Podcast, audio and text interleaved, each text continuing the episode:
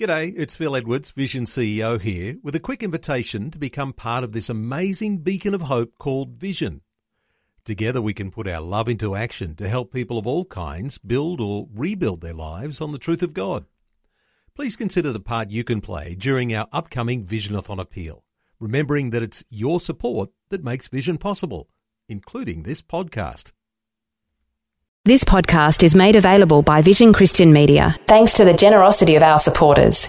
Your donation today means great podcasts like this remain available to help people look to God daily. Please make your donation today at vision.org.au. The real question is, how are you using what God does give you? And maybe that might be an indicator of whether or not you get more.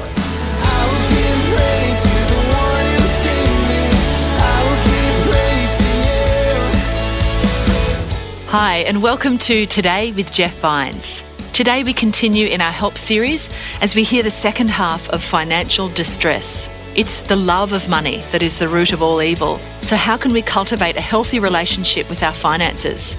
How are we using what God has given us? God said to him, You fool, this very night your life will be demanded from you. Then who will get what you have prepared for yourself? This is how it will be with anyone who stores up things for himself but is not rich toward God. How are you using your stuff?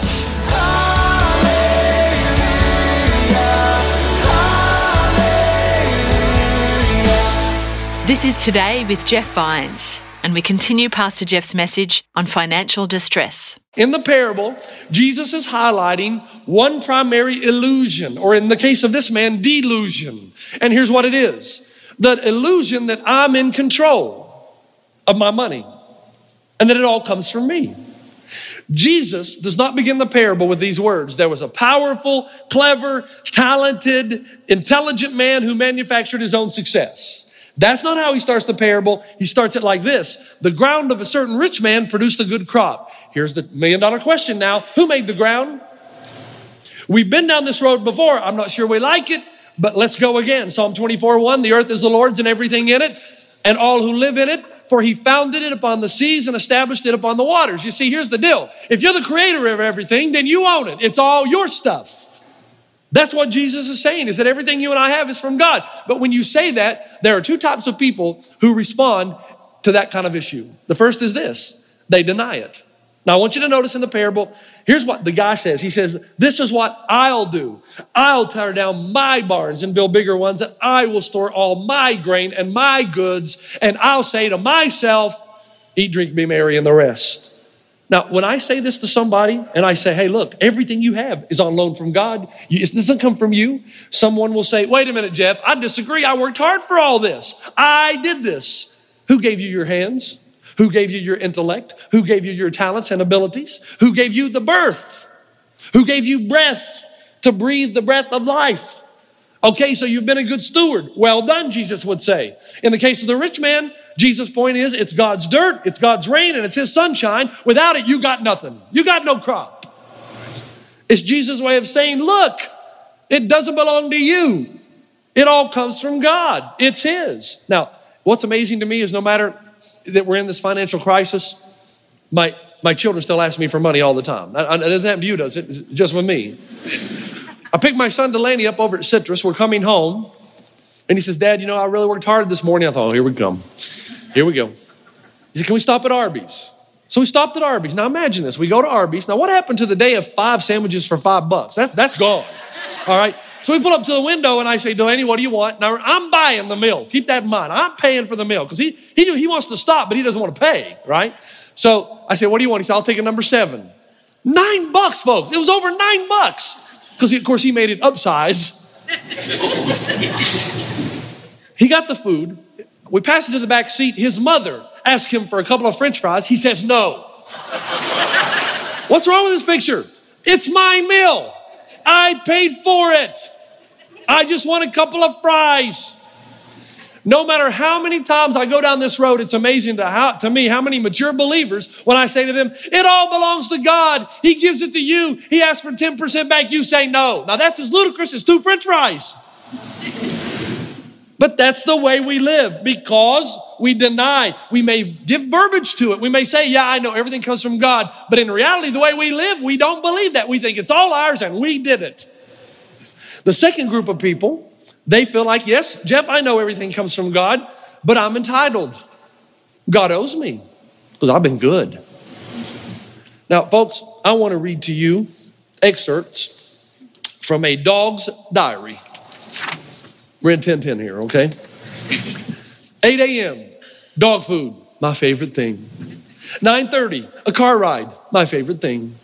10:30, a walk in the park, my favorite thing. 12 o'clock, lunch, my favorite thing. 3 o'clock, wag my tail, my favorite thing. 5 o'clock, milk bones, my favorite thing. 11 o'clock, sleeping on the bed, my favorite thing. Now I want to read to you the diary of a cat. Entry number one, day 983 of my captivity. My captors continue to taunt me with bizarre little dangling objects. They dine lavishly on fresh meat while other inmates and I are fed hash or some sort of nuggets. The only thing that keeps me going is the dream of escape. In an attempt to discuss them, I once again vomit on the carpet. Today, I decapitated a mouse and dropped its headless body at their feet. I had hoped this would strike fear into their hearts and clearly demonstrate what I'm capable of. However, they merely made condescending comments about what a good little hunter I am. Losers. now, I want to introduce you to somebody. This is my daughter. Bring Milo on out, Sion. This is my daughter. This is a family dog, Milo. Hello, Milo. Milo, sit, sit. Speak, speak. Take him on. Thank you, Milo. Thank you, Sion. Now, why did I show you that little illustration? Because of this. My dog Milo loves getting treats. At the end of the day, he will go and stand by the treat door and wait till he gets his treats, unless he's been bad. That's right. If Milo's been on the couch when he's not supposed to be on the couch, or if he's tracked mud in from outside or whatever, Milo doesn't go to the treat door. He goes right upstairs to the bed beside Sion's bed because he knows he's been a bad boy, and dogs repent.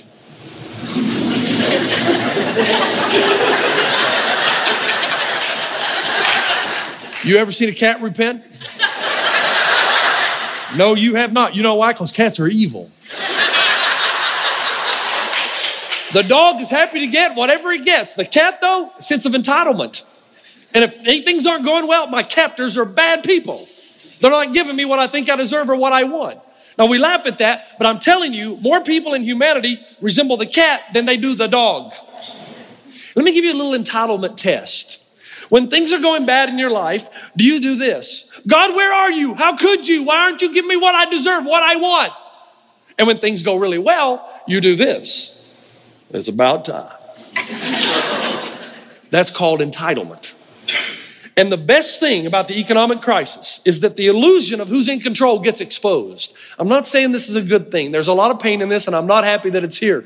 But one good thing that comes out of it is that we, we gain a sense of freedom from the illusion. God hopes that when people face a reality like this, that they will be more aware from where everything comes and who's really in control, and we will repent and understand that no one is really entitled. That everything that you get after life and the breath of life into you is just icing on the cake. And there's a big difference between what you think you need and what you desire. Moreover, since God is the one really in control, since it all belongs to Him, I want to be clear about what Jesus is saying here. He's saying that everything you have is on loan, it belongs to Him. He pulled up to the window, He ordered it, and He paid for it. That it's not your stuff, it's not my stuff, it's not your body, it's not my body, it's not your mind, not your IQ. You didn't engineer any of it. It all comes from God. And because of that, Jesus is saying this because it does all come from God, then God has the right to ask you this question How are you using my stuff?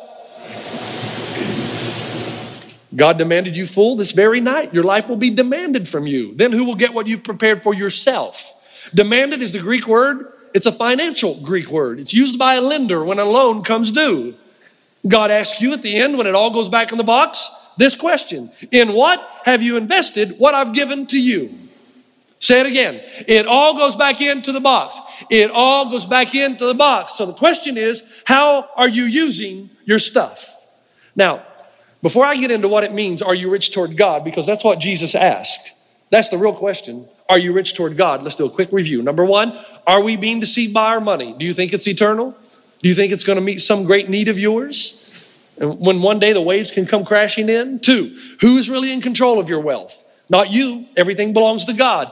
Homer wrote this Tis man's to fight, but heaven's to give success. Now, I'm going to say something here that I hope will open our eyes a little. Let's say that I have invited all my golfing buddies for a little cup of coffee, and I'm going to give them golf balls. I've got Dane Johnson here, my golfing buddy, and I've got four others here. And I give Dane five golf balls, nice new Pro V1s, which if you're a golfer, know that's Pro V1X, great golf ball. So you got Dane Johnson, I give him five, my next friend 10, 15, 20, and I give this guy four dozen. And then Dane looks at me and says, That's not fair. Why? He got more. Well, wait a minute. None of you deserve any. It's all the gift of generosity. So just because you get five and he gets four dozen, you can't say that's not fair. Because I'm the giver of the gift. I determine who gets what. That's what Jesus tries to say in the parable of the talents. He doesn't tell us why one got one, one got two, one got three, or whatever. He just says, I determine who gets what. And you can't stand up and say, because somebody gets a lot more wealth than somebody else, that it's unfair. Because the reality is you deserve nothing. Whatever you get is just icing on the cake. The real question is, how are you using what God does give you? And maybe that might be an indicator of whether or not you get more. This is Today with Jeff Vines, and his message, Financial Distress, is a healthy reminder to be rich towards God rather than storing up riches for ourselves in this life. Let's continue now. Three, where does one find contentment? Then he said, This is what I'll do. I'll tear down my barns, build bigger ones, and there I'll store all my grain and my goods. I'll say to myself, eat, drink, be merry. Now, anybody who's done this, ask anybody who's retired, they've gotten to the end of their life. Do you know that's usually when a lot of men get sick? When they get depressed? You know that? It's amazing the statistics because when you think that you've got enough, the first thing you discover is that contentment does not come with plenty. You're always aching for something else. And two, that life is fragile. The market could change because if your contentment is based upon stuff, then your contentment is going to be temporary at best because it will fluctuate with the market. When you got a lot, you'll be happy. When you don't, you'll not be happy. That's why Jesus says life is about more than money and stuff. And contentment and peace and all that can come into your life without fluctuating or depending on the market. That's what Jesus is trying to say. If you invest your entire life in stuff and you stockpile and hoard, then at the end of your life, it's wood, hay, and stubble, and you'll be burned up quite easily. You're like a straw man. There's not much to you. But now listen to what I say this. In the peak of the American economy in the 90s, the depression level among Americans rose 20%.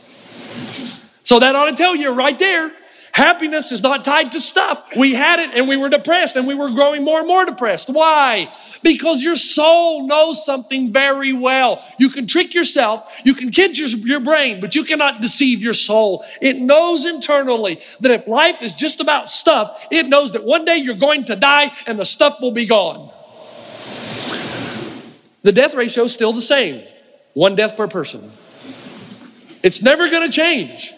Everybody's going to die. Your soul cannot be deceived. If you spend all your life trying to gain more and more stuff and you think you're gonna your happiness and contentment and peace is based on that, you will deceive yourself and depression will intensify. The reason so, listen, the reason so many people in the room right now are still disappointed, are still frustrated, are still lonely, are still just miserable is because your soul knows that you're not attached to anything that is permanent. That your life is about stuff. Now say it with me again. It all goes back in the box. It all goes back into the box. Let me tell you something, guys, man to man. Every woman in this room wants to be hooked up to a man who lives his life for something greater than himself. She desperately wants to be tied to a man who lives for eternal stuff who lives for important stuff, whose life is not just about climbing the corporate ladder and getting more and more things. And you think that's what's going to make your wife happy? She wants to know that you, your purpose is, oh, it's heavenly, it's from above, it's other world. And she's depressed, and you're depressed, and we're depressed because we fell for the lie. It did sneak up on us. We weren't watching out and it's ingrained deeply. Okay, Jeff, if you're so smart, where does real contentment come? Well, first of all, again, these are the words of Jesus. These aren't mine. I'm just relaying. Don't shoot the messenger. You have to ask the fourth question and the last one. God said to him, You fool, this very night your life will be demanded from you. Then who will get what you have prepared for yourself? This is how it will be with anyone who stores up things for himself but is not rich toward God. Here's the fourth question then How are you using your stuff? Where am I going with this? Here's where I'm going. You know, every, look, you know in this room, I don't have to give you illustrations. You know that the most joyous and contented times in your life, the events that make you most happy, I mean, not just superficially happy, but down deep, are when you're giving, not receiving. Giving to somebody that you love and you see their response and you know what you've done. I go back every Christmas, I tell the same story, and I'll tell it again this Christmas. My grandfather, that gave me the big box and there was nothing in it. How cruel that is. By the way, he's the husband of the cruel grandmother of Monopoly. I just tied it together just now. It was, it just dawned on me. This is what they were mean to me, man. But grandma went down. Grandpa gives me this big box. There's nothing in it. I'm, I'm, yelling, Grandpa, how could you do this? I get to the bottom, there's a little card. The card says, Go look under Grandpa's bed. I go look under Grandpa's bed, and there's a big red rider sled. I get the sled out. Here's the deal. I remember that, but not because well, I got lots of nice gifts from my grandparents. But why do I remember that one more than anything? Let me tell you why. I saw an expression on my grandfather's face I'd never seen before. He had a tough, tough upbringing. And it dawned on me later that it was the joy of making his grandson so thrilled. You see, you know that true happiness and contentment is not going to come from stockpiling and hoarding, yet you do it. And you know why, don't you? You're terrified one day you won't have enough, and you don't want to trust God. Real joy happens. See, can I tell you how God meant this to happen? He meant it to all take place by us loving each other by us taking care of each other right here. That's why the church, the ecclesia, the called out ones, that's why he establishes the church. As a matter of fact, one historian, in writing how the early church operated, wrote these words Selling their possessions and goods, they gave to anyone as he had need. Every day they continued to meet together in the temple courts. They broke bread in their homes and ate together with glad and sincere hearts, praising God and enjoying the favor of all the people. And the Lord added to their number daily those who were being saved. Now, folks, don't misunderstand. This is not communistic living. It's not. Because the Apostle Paul will say later, you don't work, you don't eat. It's not a community whereby the wealthy ones or those who are working hard and have the money feed and clothe and give money to all those who are lazy and don't want to work. That's not what the new church is about. It's about, though, that God has blessed some of us with an abundance, and some of us are having trouble getting jobs, feeding our families, eating, surviving. The new community of God was established and set up so that we would love each other and take care of each other's genuine, authentic needs.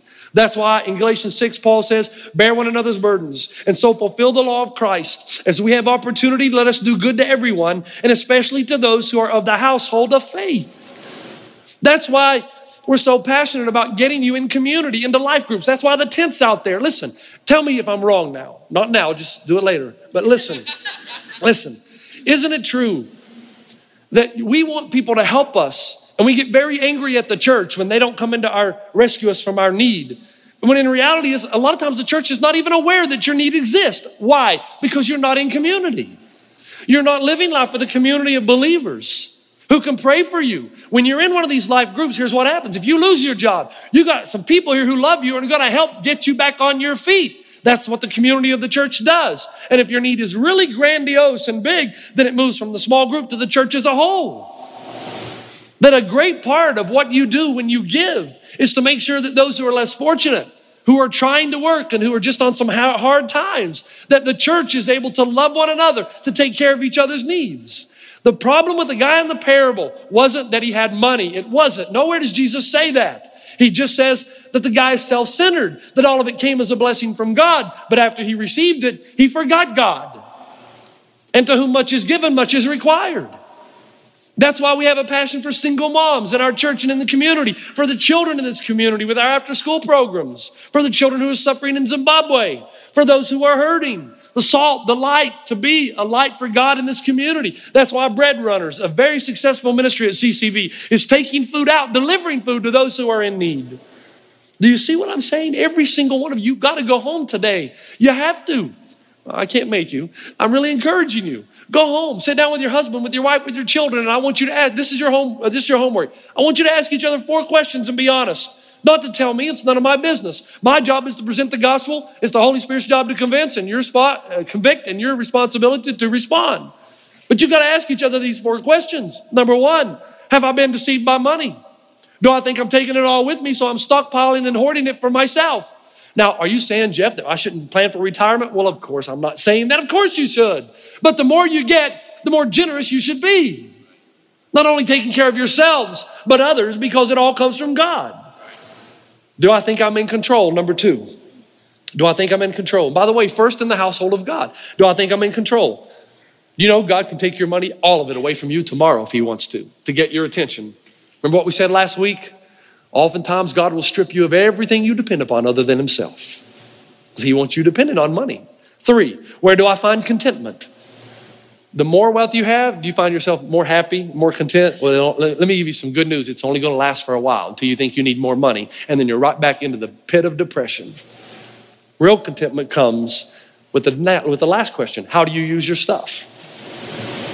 You have to ask yourself Are you rich toward God? You have to ask if you're using the stuff God has given you in the right way. And those of you who are hurting in this room, if you've invested in community, I know uh, for, with all confidence you're being taken care of.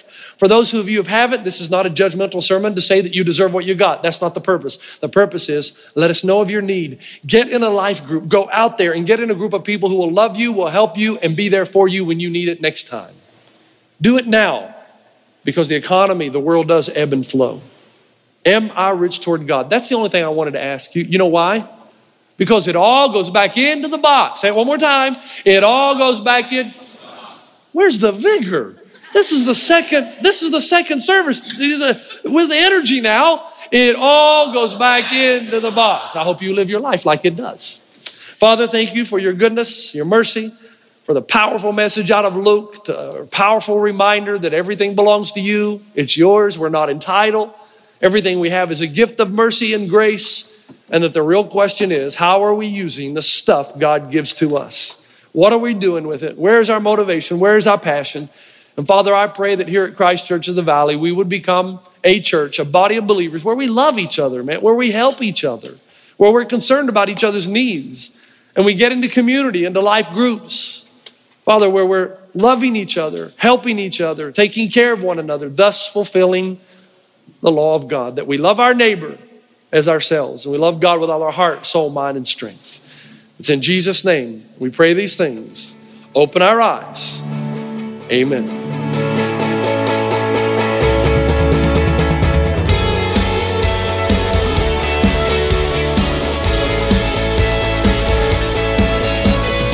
Thanks for joining us on Today with Jeff Vines. That's the end of our look at financial distress and the thoughts of Jesus on money, as outlined in his Sermon on the Mount. You can hear the whole of this message and find other resources from Pastor Jeff. Just search for Jeff Vines at vision.org.au.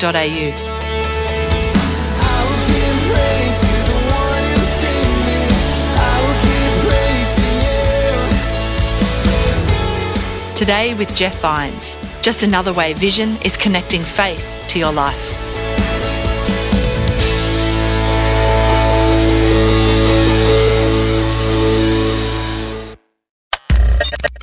For taking time to listen to this audio on demand from Vision Christian Media. To find out more about us, go to vision.org.au.